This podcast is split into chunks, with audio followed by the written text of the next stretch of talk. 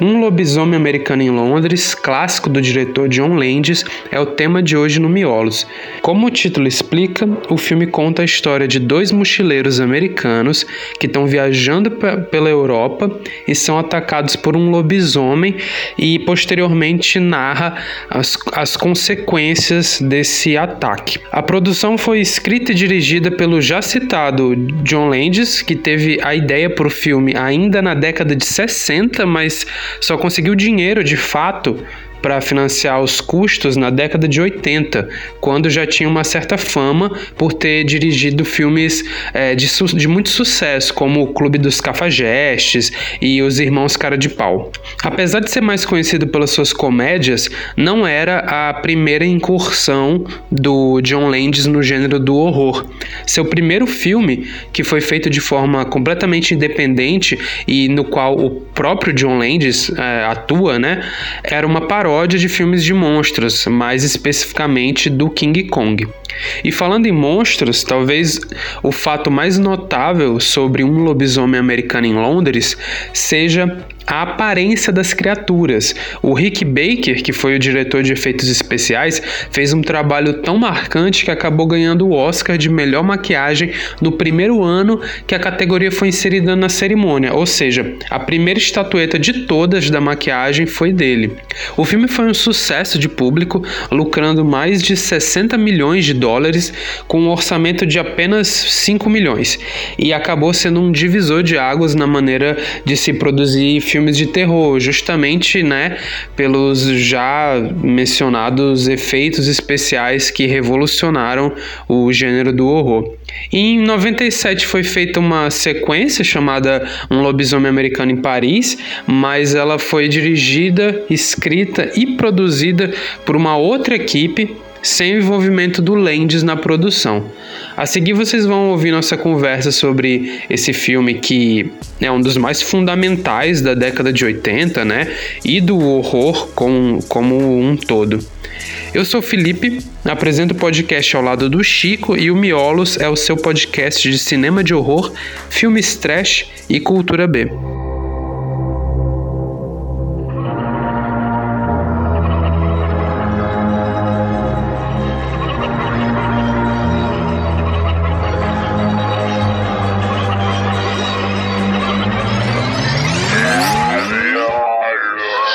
Bem, Chico, nesse episódio a gente vai falar sobre um filme, como eu disse na abertura, né, que é um divisor de águas de, de tudo, assim, no terror, principalmente no que tange aos efeitos especiais, que são bem sangrentos e chamam muita atenção. Mas antes da gente entrar de fato nos efeitos, né, e comentar eles, acho que a gente pode começar é, falando um pouco sobre o, o, o princípio do filme, né, o primeiro ato, que uhum. uh, na verdade uh, eu, eu achei bem direto, direto ao ponto, né, o, o filme apresenta eles numa situação bem interessante e até irônica, que é dentro de um, de um carro lá que tá carregando ovelhas, né? Sim, eles estão tipo de carona, né? Pegando carona. São mochileiros, né?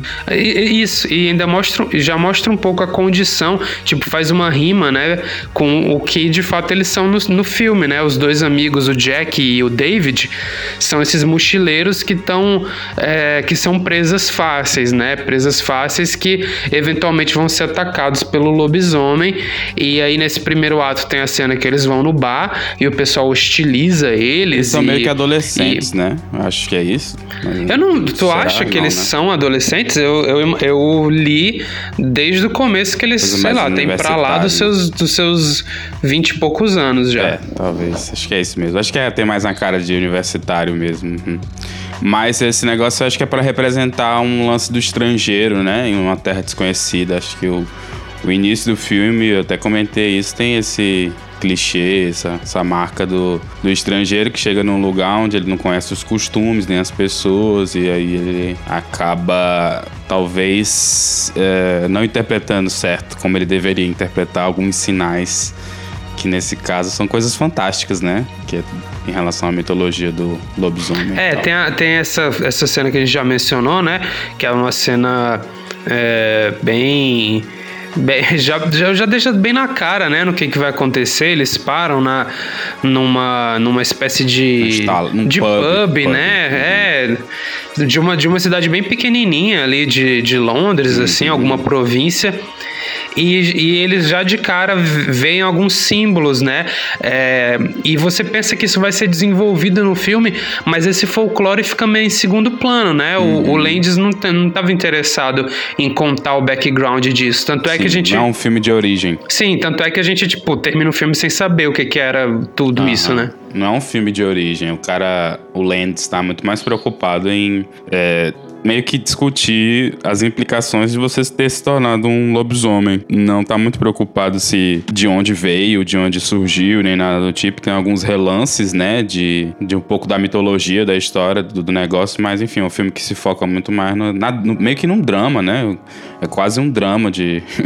um drama do cara que se torna lobisomem, tem que, transfor- tem que se transformar todas as noites e que também não quer cometer assassinatos ou qualquer tipo de violência que uma, uma besta um animal feroz sem controle faria e tal. Então acho que é, é mais por aí. E eu acho que pelo filme tem uma, quase um tom de comédia, né, também, assim. Eu acho que imediatamente a gente já percebe que não é um filme muito... Ele com certeza trata desses temas mais sérios e dramáticos que eu falei, mas de início eu acho que o, o diretor já seta, já deixa bem claro o tom do filme de um pouco mais leve, cheio de piadinhas, de anedotas e tal. Tem aquele comecinho assim bem inocente, assim, talvez, sei lá, despretensioso. Só que conforme a gente vai acompanhar, acompanhando eles entrando nesse, nessa espécie de pub, eles têm um... Eles veem tipo um, penta, um pentagrama, né? Acho que é isso o nome que a gente dá para aquela imagem que é uma, uma estrela. Exatamente. Na parede. E aí um dos amigos, né? O Jack... É, eles dois têm uma relação assim interessante de amizade e tal. Parece ter ali já uma história construída, não é? Algo que surgiu há pouco tempo. Então eles falam... Tem conversas assim, tem relances... que dá um certo desenvolvimento na relação dos dois. Eles estão ali naquela dinâmica de querer saber o que, que, que aquele pentagrama tá fazendo ali. Tem umas velas naquele pub e tal. É, eles estão no interior de, de, da Inglaterra, então eles estão ali curiosos para saber quais as possíveis razões para isso. Só que na hora que eles perguntam, a reação é... É, estranha, né? E as pessoas ficam um pouco incomodadas de dois forasteiros estarem também, talvez, tentando descobrir é, algum segredo e tal que eles estão guardando. No começo a gente não sabe, mas pelo título é óbvio, né? O que que tá acontecendo ali. E aí, imediatamente, eles são hostilizados pelos locais, pelas pessoas locais e são meio que expulsos, né? Do bar, então... vão ser forçados a caminhar ali pela, por volta da cidadezinha pequena, daquele vilarejo, que é um lugar muito bonito, assim, bem... dá aquele clima meio de frio, desolador e tal. Sim.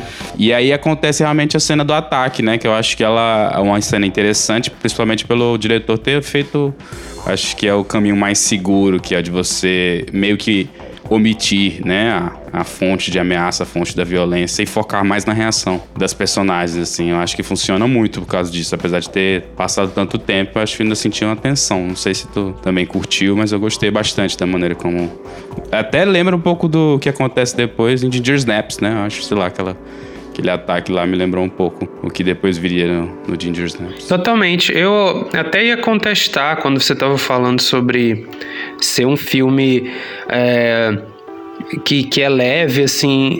Eu acho que ele tem o seu tom de comédia e vale ressaltar, assim, como é uma produção é, britânica e norte-americana, eu acho que o tom de comédia que o Landis adotou foi bem o tom de comédia britânico, né? Com esses personagens meio esquisitinhos, uhum. inadequados, né? Esses personagens que quando estão em tela, você sente meio que um incômodo, você não sabe muito porquê. Mas apesar dele ter esse tom, ele é um filme bem sinistro, né? Ele é uma história sobre... No, no, na sua, sobre degradação mental, Total. né? De um estrangeiro que, que tá traumatizado por ter, abando- uhum. por ter abandonado um amigo e deixado ele pra morrer nos lobos, que é o que acontece nessa cena aí de perseguição.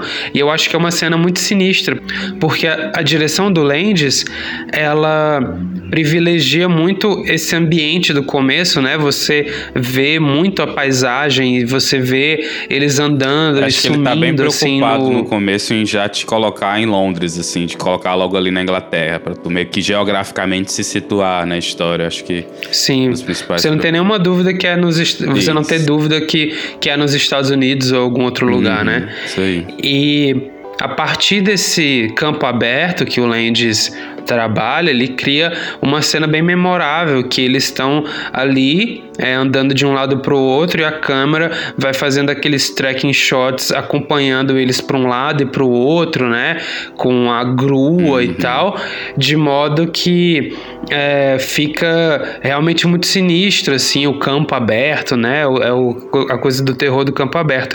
E aí uh, eles são atacados, né, mas acaba que o personagem do David David consegue escapar e quem é, morre é o personagem do Jack. Aí tem um, um, um corte seco muito interessante que o, a polícia chega e atira. Na verdade, os, os locais. São os cidadãos locais lá que salvaram ele. Os mesmos que hostilizaram ele acabaram é, meio que se compadecendo do fato de que eles provavelmente iam ser atacados pelo lobisomem. Tem aquela discussãozinha no bar e eles decidem ajudar os, os, os dois garotos. Mas quando chegam lá, o Jack já tinha sido, é, enfim, dila- como é que chama? Dilacerado. Dilacerado, é mesmo, eu tô revendo aqui no filme, são, são os, os locais, né? É, mas aí tem um corte abrupto onde você já olha pro lado e você vê o... O, o homem, né? Não, não o lobisomem, né? O homem que, que, que na, na forma humana que fez isso com ele. E aí esse corte abrupto já me dá é, já me remete ao tom meio alucinógeno do, do filme em algumas partes. Tem muita sequência Tem sonho de sonho, né? De sonho, no filme, né? Em que tem que ter. Aham. Uhum. Em que você vai desconfiando, né, o que está acontecendo ali com a psicologia do David. É, mas, ao mesmo tempo, tem o elemento dele ser um estrangeiro num país que ele não conhece direito, o que acaba sendo, talvez, um... um Não sei, não sei se uma, uma alegoria assim que o filme faz com ele tá deslocado, né? Tipo, quem é ele ali? É, ele é meio alienígena, né? Total, assim, tanto, tanto pelo fato de que ele tá no segundo momento, né? Depois do ataque, o David vai acordar no hospital e, de certa forma, parece ter uma certa conspiração, não sei se entre... É, o governo e a polícia, só pela polícia, alguma, alguma coisa existe para esconder a existência de talvez lobisomens, né? A, a existência dessas criaturas e t- talvez não uhum. criar pânico, não sei, alguma coisa existe, uma teoria da conspiração, algo por baixo disso. E então ele tá, não é só um estrangeiro, não é só um cara estranho mesmo por, ter, por ser americano, mas também porque ele tá meio que defendendo a teoria de que ter, ter, teria sido atacado por um lobo, né? Que o amigo dele teria sido atacado por um... teria sido morto, no caso, por um lobo. Em contrapartida à história, a versão da polícia de que eles teriam sido, na verdade, atacados por um lunático, né? Por um louco que teria escapado de algum hospício, algo do tipo. Enfim, é, já começa o filme nesse tom alucinógeno mesmo, de, quest- de questionar a realidade. O, o protagonista tá o tempo inteiro... É, se pergunta, né, se eu tô sonhando, tô acordado, tô, ou eu tô dormindo. Quando ele tem, acho que os pontos altos do filme são realmente os diálogos que ele tem com o Jack, porque depois da morte dele, ele vai ressurgir, né, em certos momentos, assim, e o David vai conversar com ele, vai ter uma exploração, assim, da psique do personagem, dos traumas e dos, sei lá, do, do, dos medos que ele tem, das coisas que ele vai enfrentar por ter talvez uhum. abandonado o amigo dele, ou então, enfim, a atitude dele foi obviamente natural, tava querendo se salvar, mas é, o filme, o filme tenta te desnortear também, assim, tenta te desorientar pra tu ficar às vezes pensando se realmente foi um lobisomem, se ele não tá só traumatizado demais por aquele evento trágico, né, aquele evento tão violento. Essa cena aí com o Jack é muito boa, que ela serve é, para duas coisas. A primeira é f- f- impactar por causa dos efeitos visuais, né?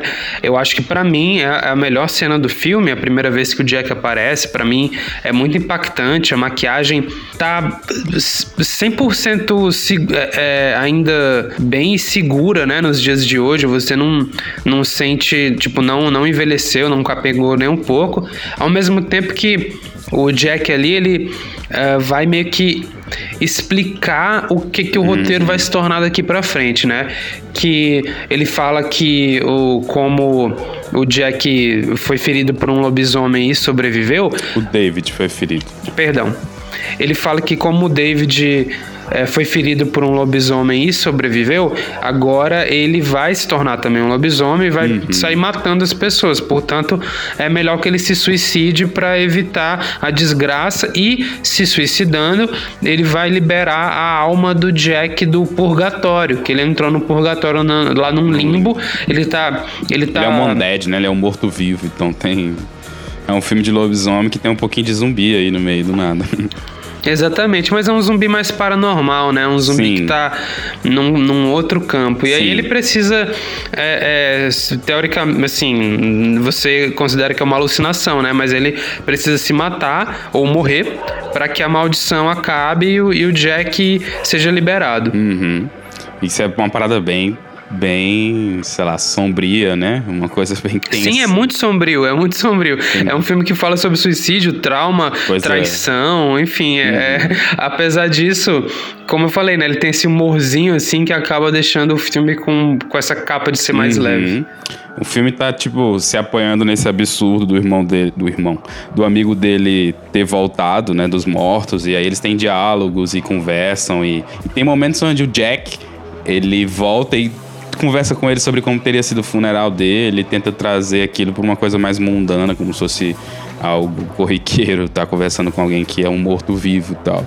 E ao mesmo tempo que logo no, no final dessa sequência ele vai propor pro cara mais uma vez se matar. Então é um filme que tem essas dualidades que são interessantes. Eu acho que o humor funciona bem dentro do, desse contexto do filme. E não alivia, assim. O filme continua sendo pesado, apesar de ter essas partes mais cômicas e tal. Algumas coisas cômicas, pra falar a verdade, são até um pouco...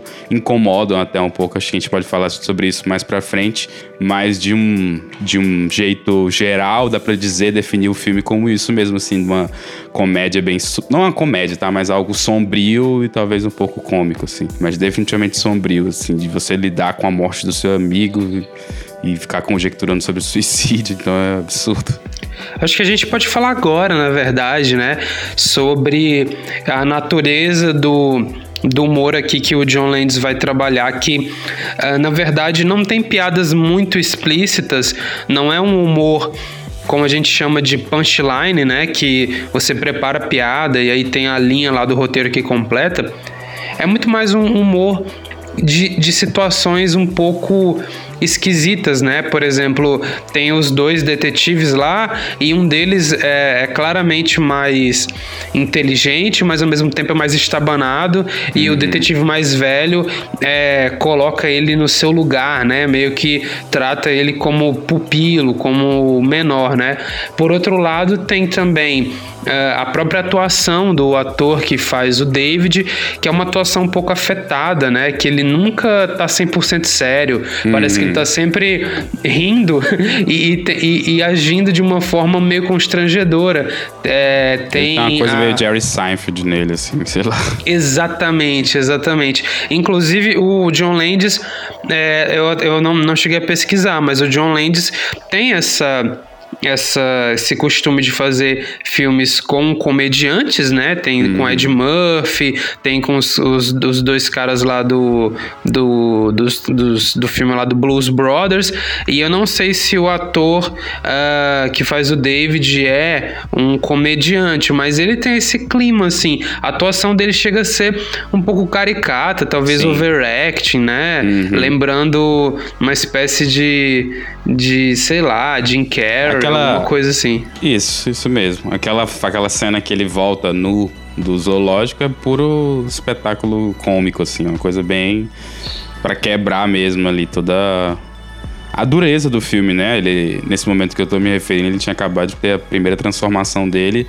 Aí ele, enfim, vai matar algumas pessoas e vai acordar no zoológico ao lado dos lobos. Uma coisa que me lembrou até Sangue de Pantera. Mas principalmente pelo corte mesmo, que tinha muito isso, assim. Tem aqueles cortes abruptos pra uma pantera. Sim, que corta... uma montagem que faz isso. Esses espelhos, né? E aí ele acorda nu lá e aí tipo assim, de uma forma meio surreal, ele se de- só decide sair do zoológico e voltar correndo pra casa. Claro que tá dentro do, do enredo do filme, tá dentro da ideia, né? Ele acabou de passar por uma coisa extraordinária, uhum. Então ok, isso tá ok, mas aí tipo assim, na, no caminho de volta tem a trilha sonora meio funkeada, meio feliz, assim, como se, sei lá, parece uma, uma coisa bem óbvia de filmes de comédia, onde o personagem de alguma maneira é, tá passando por um bom momento, e aí ele passa, rouba um, uma roupa feminina e veste, fica na fila e faz um, uma piadinha, um trocadilho com alguém que tá ali e tal, uma sequência bem clara, assim, de, de, de, de um diretor que provavelmente não tinha tanta pretensão quanto eu acho o filme acabou re, re, retendo, né, depois, assim, mais pelo, pela resposta, eu acho, dos fãs. Eu não sei se economicamente foi algo muito é, frutífero, foi algo muito que rendeu muita coisa, se foi, foi uma grande bilheteria nem nada, mas eu acho que tá, é como uma, é uma referência de, de filmes de lobisomem, e eu acho que é legal pelo fato de não ser, sei lá, às vezes parece até meio paródia, né? Só que definitivamente não é, acho que é só pelo tom é, de É, acho que comédia, tem né? elementos de paródia, claro que tem, assim, tanto é que tem uma cena lá que eles mencionam o Lugosi naquele filme hum. do, do Homem-Lobo, né? Inclusive, acho que o primeiro filme de lobisomem do ciclo de monstros da Universal se passa em Londres, é, se eu não me engano, não sei, eu posso estar falando bobagem, mas é, tem essas referências explícitas. No entanto, assim, você falou, é, se fez grana, fez muita grana esse filme, é até curioso não ter tido É, muitas sequências ou, ou alguma coisa do tipo, né? Mas foi bem lucrativo. E esse humor que a gente está se referindo no filme, é, eu acho que é um humor muito britânico, assim. Essa, essa, essa parte, por exemplo, em que ele vai ao parque, é, soa como uma sketch do Monty Python, se for tirada de contexto. Tanto pelo modo da atuação do, do uhum. personagem, né? Quanto pela situação, assim. É uma situação meio escrota, mas de novo, não tem uma punchline, não tem um, um, um fim da piada. Ela tá inserida lá quase que organicamente. Uma coisa transicional, é tipo aquele take do entardecer que o diretor às vezes usa. É, vou dar um exemplo tosco aqui, mas por exemplo, no Estúdio Ghibli tem muitos takes que são respiração, assim, tipo, ele não vai avançar o enredo, a história naquilo, mas até porque nem tudo que a gente coloca no filme serve a esse propósito. Sim. Ou pelo menos não diretamente. Mas existem certas sequências do filme que, se você souber é, dosar, é, acaba criando respiros e dá tempo pro espectador talvez digerir um pouco do que ele consumiu até então. E essa sequência de comédia claramente é isso. A gente tá vindo ali de uma coisa que foi extremamente impactante, que era a transformação, que eu acho que é o, o grande trope do filme, a grande, o grande mérito do filme é essa transformação, né? Pelo menos eu acho que tá no imaginário do, dos fãs de terror falarem muito sobre essa transformação como referência para filmes que tratam sobre lobisomem e tal. Acho que não é à toa, não, é bem feita pra caramba. É, então, é, a transformação, ela é realmente muito bem feita, né? É, os efeitos práticos fazem muita diferença na, no quesito de fazer com que a cena sobreviva ao tempo, e além disso ela é, tem esse aspecto que eu não sei se...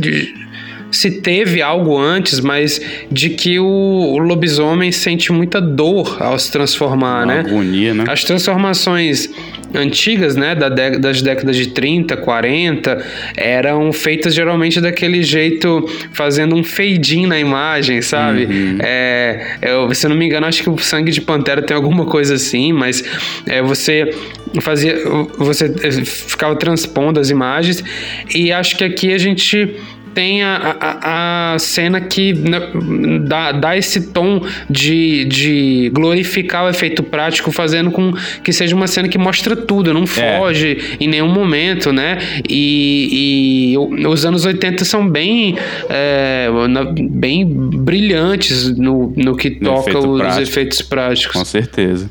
Principalmente porque esse, essa cena, acho que ela tá, tá querendo meio que trazer... É óbvio que é um negócio fantástico, né? Mas ele tem bases quase que biológicas ou científicas, enfim.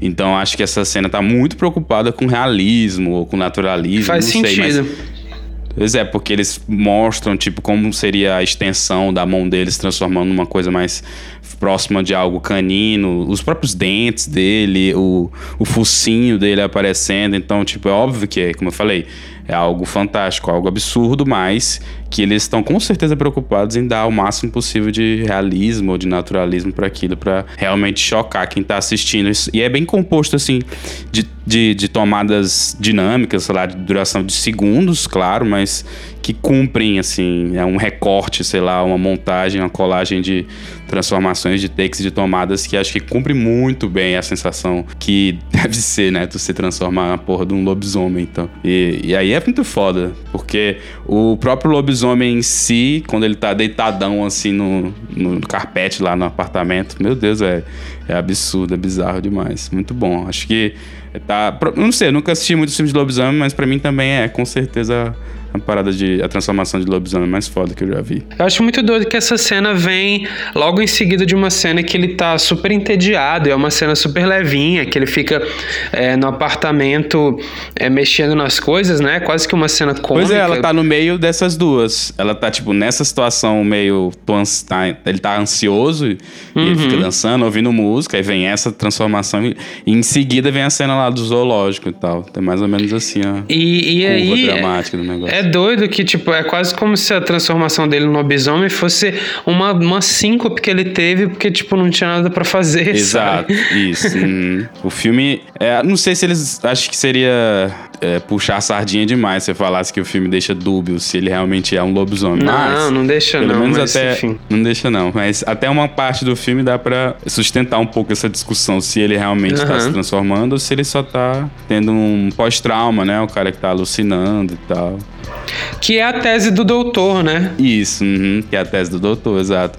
Que é a mesma coisa que tem em Exorcista, tá? Eu acho que é, não é à toa, não. É que é sempre ter aquela opinião mais científica da coisa pra se contrapor ao que seria fantástico ou algo do tipo, tá? Eu acho Sim. isso muito bom, muito... Até pra gente se situar, porque acho que às vezes a gente mesmo faz aquelas perguntas, né? Faz aquelas teorias de que, tipo, será se realmente ele tá se transformando? Será se ele não tá só... alucinando por causa do trauma e tal, enfim, acho, acho isso uma boa forma de se comunicar com o espectador. Inclusive, é, eu acho esse personagem do doutor e também da menina, de certa forma, apesar dela ter uma importância pra trama, ela é fundamental, na verdade, mas eu acho eles dois um pouco encheção de linguiça, assim, quando tava nos momentos que ela tava se relacionando com ele, ou que tava a investigação lá do doutor que vai no vilarejo, sei lá o quê, eu só tava pensando, pô, eu quero voltar e ver mais do cara sendo assombrado pelo Jack, eu quero ver mais os efeitos, eu quero ver mais a, as doideiras, né? Uhum. Acho que o filme tem esse problema de não estabelecer muito bem relações dos personagens. Até o Jack, que é um cara que você entende as motivações dele, ainda assim ele parece um cara um pouco obtuso, assim, que você não necessariamente simpatiza pelo cara. Ou, ou, ou tu acha que eu tô enganado? Tu simpatizou com ele? Ele? Ah, eu acho legal o Jack, sim. Acho interessante. O Jack não, perdão, o David. Ah, não, o David, né? O Jack é o amigo dele, o David é o protagonista. Não. Sim. O David é... é ele é muito... É, raso, esquisitinho, assim, né? Saca? É, não tem muita... Não sei, não tem como se identificar muito com as reações que ele tem para as coisas, assim. Ele é muito... Ou ele tá extremamente bobo e parece não se importar com nada, ou então ele tá em choque, em pânico. Então ele não tem uma... É uma coisa mais, uma cadência, sei lá, uma coisa mais gradativa, mas que talvez te deixe mais é, convencido de que ele realmente está experimentando aquelas emoções que ele supostamente deveria estar. Já, mas já a garota, que é a, a Alex, né, que é uma, uma... A Alex Price, que é uma enfermeira, eu gosto do personagem dela, acho legal. Eu acho que ela, sei lá, tem uma complexidade interessante. É óbvio que não é... bem explorado pelo Landis, poderia ter sido muito mais bem explorado, mas ela tá ali no, no, pra cumprir uma função de criar uma certa, como é que eu, uma esperança, vamos dizer assim, de que pode ser que o, o David, né, pode ser que ele consiga de alguma maneira, através da relação dele com outro ser humano, talvez aí superar essa maldição que é se transformar no lobisomem, e ela por si só é uma pessoa que parece realmente amar ele genuinamente, então traz pra dentro do filme a discussão da, de, de, de, das pessoas que estão ao redor, né, do lobisomem e tal, pra não ser um filme muito... É, muito ego, não é egocêntrico, mas tipo ego, ego trip, saca? Do cara, eu sou o lobisomem, a minha vida sim, agora fudeu. Sim. Mas ele não tá sozinho, ele tá envolto de pessoas e pessoas também que amam ele, que se importam com ele. Então ela representa muito bem isso. O médico, por outro lado, realmente, enquanto personagem que existe, né, que tem uma intenção por si, ele não é tão relevante, talvez, pra história. Mas acho que ele é uma coisa meio, uma figura meio paterna ali, um negócio meio de autoridade ou de confiança que o David talvez é, espelha ali nele, não sei, ele cumpre esse negócio. Mas eu concordo contigo em relação a ele, não, não concordo tanto em relação a ela. Eu acho que ela tá bem no filme ali, com certeza ela poderia estar muito melhor, mas eu não acho que ela seja, digamos, descartável de forma alguma. Eu gosto bastante da presença dela, eu acho que tem que estar lá. É muito parecido com a relação que tem, mais uma vez, em Sangue de Pantera também, que a moça tá ali meio que lidando com aquele dilema, só que no Sangue de Pantera, na minha opinião, isso tem um pouco mais de valor lá. Ah, o dilema entre você querer estar com seu parceiro ou, ou então meio que se descobrir lá enquanto uma besta, uma fera e o caramba. Eu não acho que ela, que a enfermeira esteja mal. Inclusive eu acho que ela tá melhor que o personagem principal, o David, que é um ator que, como a gente falou, a impressão que a gente tem é, meu overacting, é que ele é, cria meio que uma barreira entre ele e, o, e, e quem tá assistindo, né? Você não necessariamente empatiza. Diferente do Jack, que tá muito menos tempo em tela e você adora o Jack, uhum. Você fica, caralho, que cara massa, eu quero mais cenas dele. No entanto, acredito que ela é, não, por, não por culpa da atriz, mas sim por culpa do roteiro, acaba entrando em cenas que são um pouco entediantes, sabe? Esse, tirando a cena do final, que, é, que pra mim foi muito impactante, acho que ela não, não, não, não participa de cenas que são é, realmente instigantes, assim. Ela tá nessas cenas meio que de fazer caminhar o filme, mas sem muita... sei lá, sem muita personalidade, não por ela, porque como eu já falei, ela é uma atriz boa, e o, do... cara. e o doutor também, o doutor também é legal, só que acho que é o Landis que não soube muito bem o, o que fazer com, com ele, mais com o personagem do doutor, especificamente. É. De, de... Porque, assim, naquela investigação do doutor meio que não leva a lugar nenhum, né? Como a gente, a gente já falou, não há um background para aquele folclore, o que poderia... ficar, e tipo assim, não sei se isso me incomoda no final, assim, ah, beleza, fica pro, pro espectador é, conjecturar o que que era, ah, um folclore de uma vilazinha, ah, mas ao mesmo tempo também, apesar de não incomodar, não adiciona muita coisa, sim, né? Fica meio que aquela sensação de encheção de linguiça. Sim, principalmente porque não tem... não há discussão, assim. Na hora que aconteceu, ele voltou... É, a gente não comentou exatamente, mas o doutor, ele nutre algum sentimento aí de, talvez, de cuidado com o David, e a partir disso ele acaba pensando em investigar, né? Como eu disse, tinha uma, uma, uma tese conflitante. Ou ele tinha sido atacado por um lobisomem, ou foi um... um um louco que atacou os dois amigos. Aí ele vai nessa cidadezinha tentando investigar, e aí ele acaba descobrindo que na verdade foi um lobisomem mesmo e tal, enfim. Só que o que me, ach... que me... Que me pareceu estranho, assim, foi meio que a atitude daquela... daquele local. É um pouco esquisito as pessoas quererem é... guardar segredos sobre o fato de... de ter um lobisomem lá naquele lugar, assim.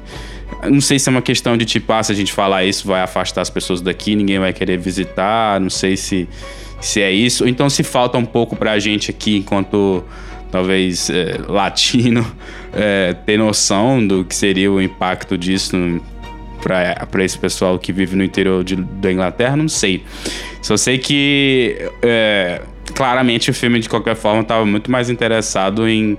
em discutir, como a gente já falou, em discutir as consequências de você se transformar em lobisomem, não as causas, nem as razões ou a história, enfim, qualquer coisa que tenha acontecido antes, mas o que acontece depois na sua relação com outras pessoas e com a sociedade. O título do filme é muito feliz, assim, é uma ideia, uma ideia que quase encapsula em, em palavras, é uma sinopse pro filme inteiro, é isso, é tipo um, um ser quase...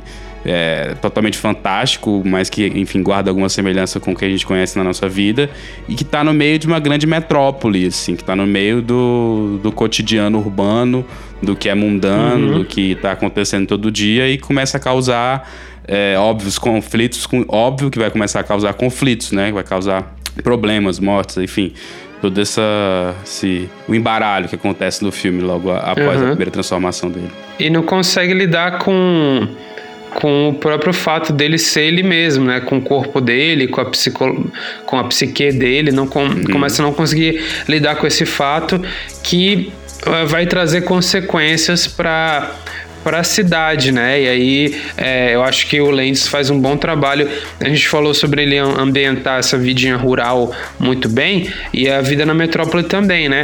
Em dado momento o personagem do David, depois que se transforma, vai atacar uma série de pessoas e elas beiram meio que um estereótipo ali de britânico, mas ao mesmo tempo é muito, tem uma autenticidade, saca? Uhum. E É, depois que ele ataca... Tem a cena do metrô, né? Por favor, não vamos é, esquecer. Exatamente. Um espetáculo. Tem, a, tem a, ótima, a ótima cena do metrô que o Landis já tinha usado algumas vezes a câmera como monstro no... Bem, no Evil Dead, inclusive, né? Acho que a referência mais óbvia, assim, de cara, principalmente... É que os dois, é que os dois são do... Eu acho que os dois saíram na mesma ah, época, ah. Chico.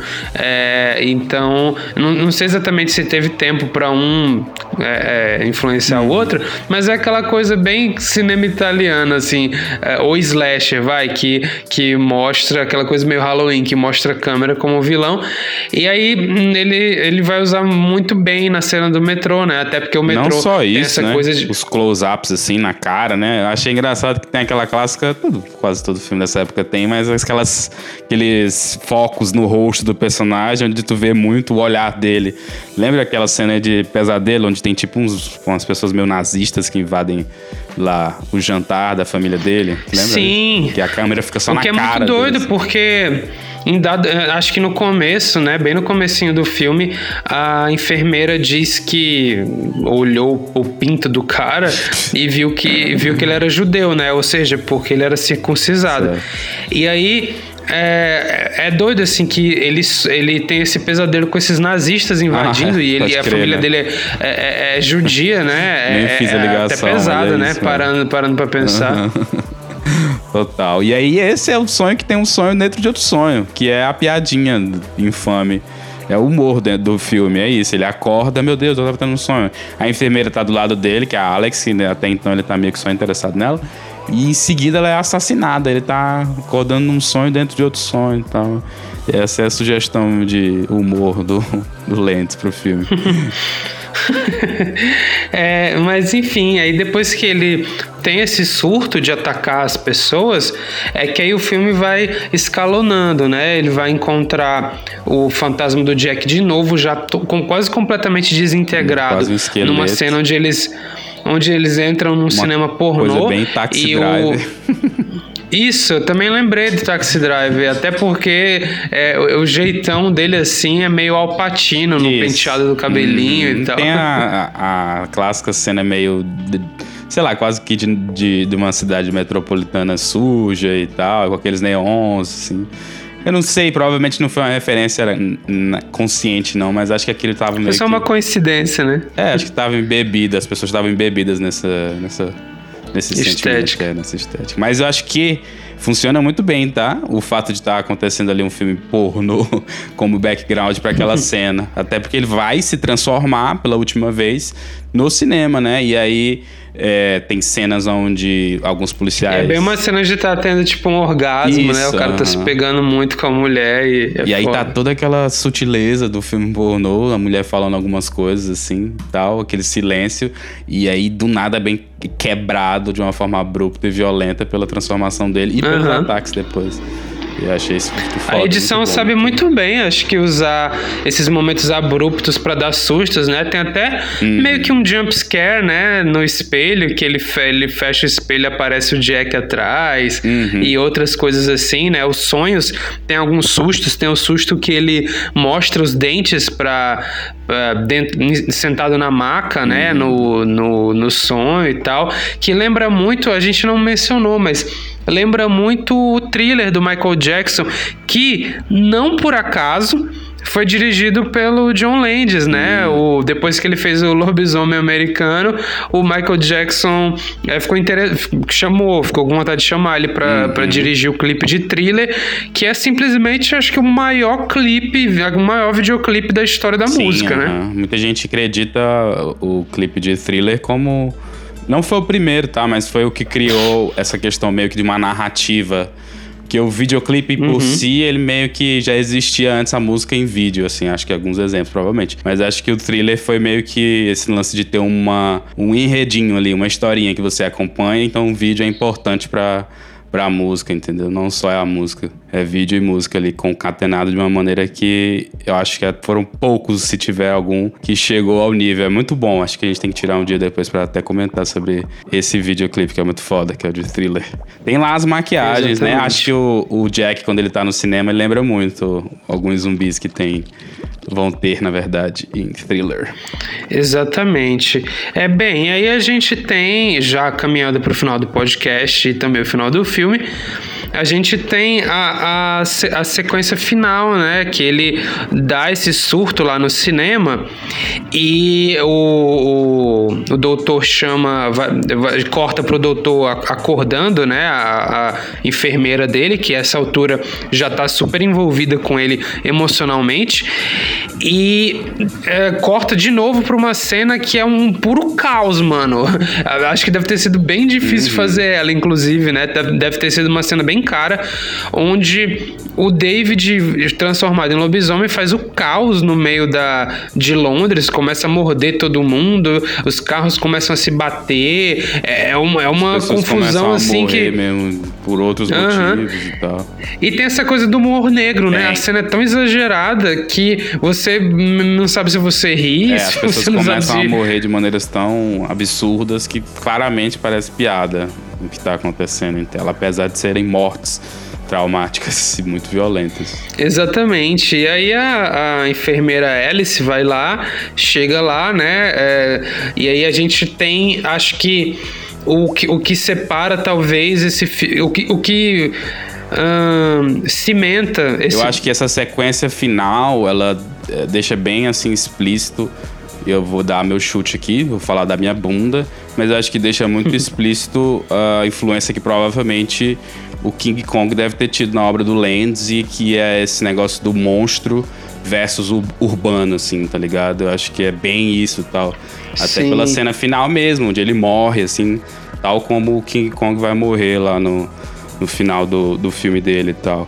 Eu acho que é muito sobre isso, assim, só que aqui a gente tá pegando um lobisomem e tal, e tá botando ele em, em contradição ao contexto urbano de Londres, assim, que cria todo aquele estapafúrdio, sei lá, aquela parada absurda e que tem um final muito interessante, cara, muito interessante mesmo, porque meio que é, joga luz numa possibilidade, assim, de ele mesmo enquanto besta, olha aí, uma coisa meio...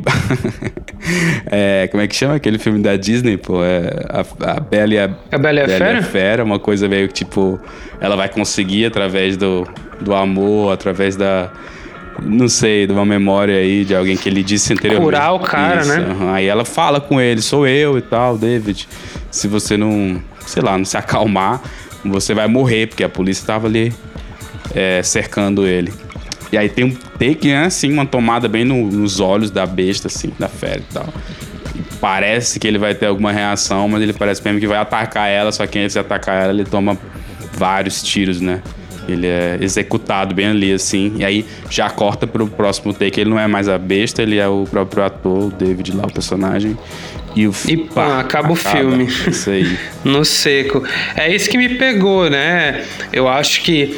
Uh, justamente por ser um filme de comédia, achava que ele ia ser mais generoso com o David, mas na verdade o filme foi, foi bem uh, amargo no final, Sim. né? Sem, sem redimir. Sim, é um filme, é um filme pessimista. Não sei se pessimista, talvez realista. É, enfim.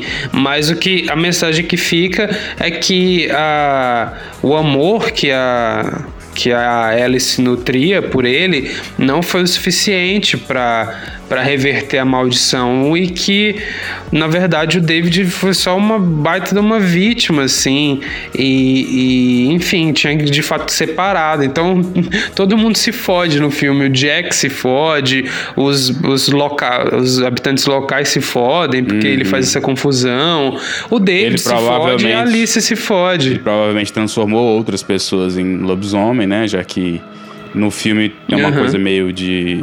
se ele machucar, ferir alguém, parece que é isso, né? Ele transforma a pessoa, se ele matar não, então provavelmente ainda vai continuar e tal. É uma questão da... é uma maldição que só acabaria se todo, toda a linha de lobisomens fosse exterminada, né? E aí parece que ele é só mais um, só mais um entre esses, talvez, lá, vários lobisomens. É como se o primeiro lobisomem que foi ali executado logo no início fosse, tipo... Uh, o final da história dele agora é o começo desse próximo, e aí talvez, quem sabe... Exatamente. E o ciclo continua, uhum. né? Sem, sem esperança. Por isso que eu acho, por isso que eu acho doido, assim, que esse filme ele tem uma comédia, mas ele é muito permeado desses momentos sinistros, cara. E, e dá essa, essa sensação estranha. Mas vamos lá, né? Vamos fazer o comentário, o comentário geral sobre o filme. Chico, Lobisomem Americano em Londres, de mil novecentos e oitenta e um. Pra você, é oito ou oitenta? Uhum. Essa, essa foi a segunda, eu acho. Provavelmente foi a segunda vez que eu assisti o filme. Eu vi há bastante tempo, com certeza há mais de dez anos. É, aluguei e assisti. Foi com algum colega que eu não lembro, achava até que era tudo. E não era. Mas enfim, isso só pra dizer que eu relembrei de muitas coisas e, e algumas coisas eram até meio que alteradas na minha mente. Uma delas era o ritmo do filme. Na minha memória, o filme ele tinha um ritmo mais, mais urgente, assim, talvez, não sei. Uma coisa mais... É, a sequência dos eventos talvez estava mais borrada. E nessa revisitada aqui, eu percebi que o filme talvez, talvez seja um pouco protocolar em relação à passagem de tempo, assim, porque talvez pela expectativa de quando vai chegar a lua cheia, mas fica... naquele negócio de tipo um dia depois do outro, e você fica meio... é um pouco maçante isso. Eu tô só tentando elencar logo os pontos fracos, porque tem muitos pontos fortes pra se falar, até do que a gente já falou. E acho que fora isso, tem esses outros probleminhas que a gente falou, talvez, não sei se da entrega mesmo aí do personagem protagonista, mas acho que não pode nem se dizer isso, acho que é mais realmente algo proposital, tem muito a... me dá muito a sensação de que foi intencional. Ele é realmente um personagem meio cínico, um pouco... não sei se... ele não é exatamente frio, mas ele não tá é, reagindo como a gente esperaria que alguém reagiria, alguém mais comum, mais mediano. Então isso cumpria algum papel dentro do filme que pode te agradar ou não. Acho que... ah, eu, eu respeito a proposta. Só que esse filme tem um valor de produção, assim, que, a, que é talvez um... talvez esteja ali como padrão, talvez algo meio é, já consagrado, não precisa nem a gente falar muito sobre. Uma coisa estética, assim, muito bonita, é, parece certa, saca? Parece que o Jack, enquanto vai putrefando, enquanto ele vai se tornando zumbi, parece que é o jeito correto de existir um zumbi, assim, não sei, me dá a sensação de uhum. que ali que tá o jeito correto de se representar, ou de talvez graficar, enfim, tornar gráfico uma coisa fantástica, quanto o zumbi, quanto o lobisomem, esse tipo de coisa. Então é um filme que dá, dá concretude para essas coisas absurdas e fantásticas de um jeito muito criativo e muito convincente, saca? A gente tá aqui, já estamos ao quê? quarenta anos, né, de lançamento do filme. A gente viu numa versão remasterizada, né, em mil e oitenta p, então... tá lindo o filme, tá muito bonito mesmo. É da década de... é de oitenta e um, mas ainda tem aquele arzinho de filme da década de setenta. É, como a gente falou, as locações são importantes. O filme deixa claro que se passa em Londres. E acho isso interessante, acho isso legal. O diretor trabalha bem com isso. Pra mim, definitivamente é oitenta. Seria impossível dar oito pra esse filme, porque ele é cheio de coisas realmente icônicas, assim, realmente clássicas. É um filme muito... muito equilibrado, muito, muito equilibrado. Ele tem poucos momentos onde a peteca cai. Ele deixa a peteca cair. Ele realmente está quase o tempo inteiro com a gente na, nas mãos. E o final é bem ousado. É um final que eu acho que foi corajoso. E acho que pelo fato de não ter sequências, me deixa até uhum. feliz, agradável. Que eu, eu gosto de romantizar que o diretor tenha se mantido, talvez, íntegro ao, àquela historinha que ele quis contar, e foda-se, eu acho que é isso. E é oitenta, sem dúvida, sem dúvida. Sem dúvida. Pra ti, tu dá oito ou tu perfeito, dá oitenta? Perfeito, perfeito. Olha, cara, é oitenta, né? Não tem muito como fugir. É um bom filme, de fato. É um filme que merece o hype que tem em torno dele, né? É um filme bem valorizado. Eu acho, eu sou do, da opinião comum que realmente onde ele brilha é nos efeitos, mas uma coisa que eu gostei e que me deixou bem confortável durante o filme todo é a precisão da direção do John Landis. Você vê que ele sabe muito compor as cenas, ele faz planos, sequências que parecem muito suaves, assim, que, que, que dão essa, esse conforto hum. no espectador de assistir. Ele nunca, né? entra no ele meio é muito da preciso. História.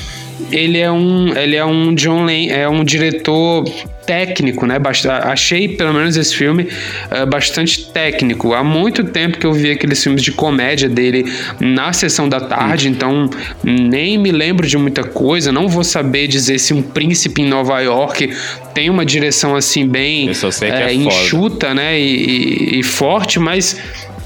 Mas por esse filme ele é, me deu essa impressão e eu gostei. Acho que o filme é, perde um pouco, talvez, por conta do, do personagem principal. Eu não embarquei na proposta de atuação que ele trouxe. Achei que todos os coadjuvantes eram mais interessantes que ele.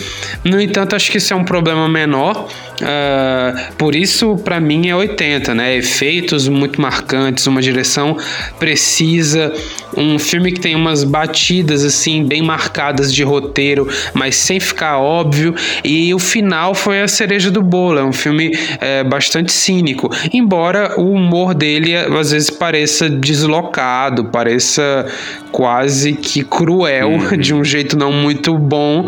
É, acho que o filme tem muito mais, muito mais aspectos positivos do que negativos.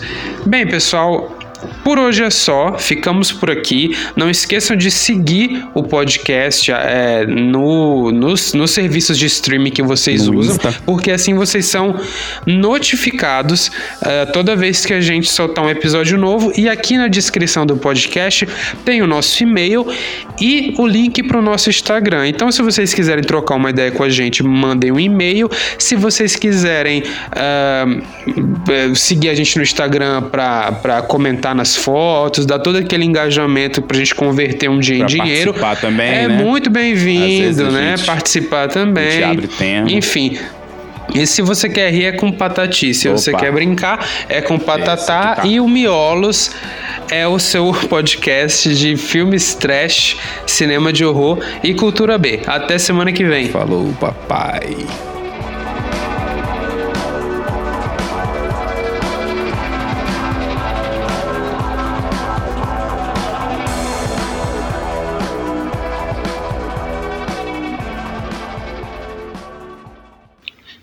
Eu tô procurando aqui... Vamos falar sobre Ginger Snaps, já que a gente perdeu o episódio de Ginger Snaps. Aí fica de homenagem. Eu tô muito afim de ver as continuações. Não sei, já vai ficar muito tempo falando de Ginger Snaps. Não, pô, só falar pra galera assistir, que é e um filme. E a gente já falou assim muitas vezes também, né? Eu acho. É, acho que é o, episódio, é o filme que a gente fala praticamente em todo episódio. Pô, mas assistam, gente. É um, é um filmaço, do, do, do, literalmente dos anos dois mil... que é, é sobre duas irmãs que são que se transformam em lobisomens, é, lob, lobimulheres, sei lá que porra é essa, é, e, e elas têm toda uma relação entre elas, elas são Sim. meio góticas, assim, é uma, eu acho que é uma versão bem melhorada daquele The Craft, que a gente também gravou o episódio. Uhum. Eu não acho que seja uma versão do The Craft também, aí tu talvez esteja sendo cínico demais. Mas vai, vamos botar assim. Porque, sabe por que não é a versão do The Craft? Porque tu tem que lembrar que não tem nada de bruxaria, não tem nada aqui. Elas não são místicas, não são ocultistas. Elas são adolescentes, deslocadas. Mas elas são meio góticas, pô. Elas são meio góticas. É, é. é meio que... Não, gostou desse link que eu mandei aí no chat? Esse link aqui, filho, ele rouba Bota até aí, a alma. É, é, a, tem, eu acho que o terceiro filme ah, da franquia é, é, é sobre elas num, num contexto medieval. É tipo a reencarnação delas, parece bem tosco. Que merda foi que tu botou? Ah, entendi aqui. Entendeu? The Beginning, né? Aham. Uhum. Nossa senhora. Quero assistir. Mas... Mas vale um dia a gente falar da trilogia de repente. É, pois se é. Se bem que se pegar, se pegar cada, cada citação não, de Ginger Snaps ah, que tá. a gente já fez, já dá um podcast. Uhum, mas que foi algo trauma, traumático, né? Foi um episódio que a gente tinha high hopes. É, a gente tinha gostado muito de gravar, né? Provavelmente deve ser um lixo fumegante, né? Essa trilogia aqui. Que é, pela, ela é essa imagem aqui, foi... Hum, manda aí. Olha só, mano. Essa Elas estavam meio velhas já, né? Esse filtro. É, a, quando o tempo a, passa. A Ruivinha, a, a Ruivinha já tava. Já devia estar com seus vinte e quase trinta. É, provavelmente, né? Mais de dez anos, eu acho, depois disso daí. Não, é de dois mil e quatro, Chico. Ela tinha vinte e três anos, na verdade, nesse filme aí. É porque esses gringos têm a pele muito fodida e envelhece Caralho, assim, no, no biquíni? Exatamente. Ela tinha vinte e três anos. Ela é de oitenta e um. O Beginning é de dois mil e quatro. Faça as contas, Felipe Vieira. Você que é concurseiro. Caralho. Refutado. Tu acha que tu vai virar um lobisomem de tanto estudar pra concurso?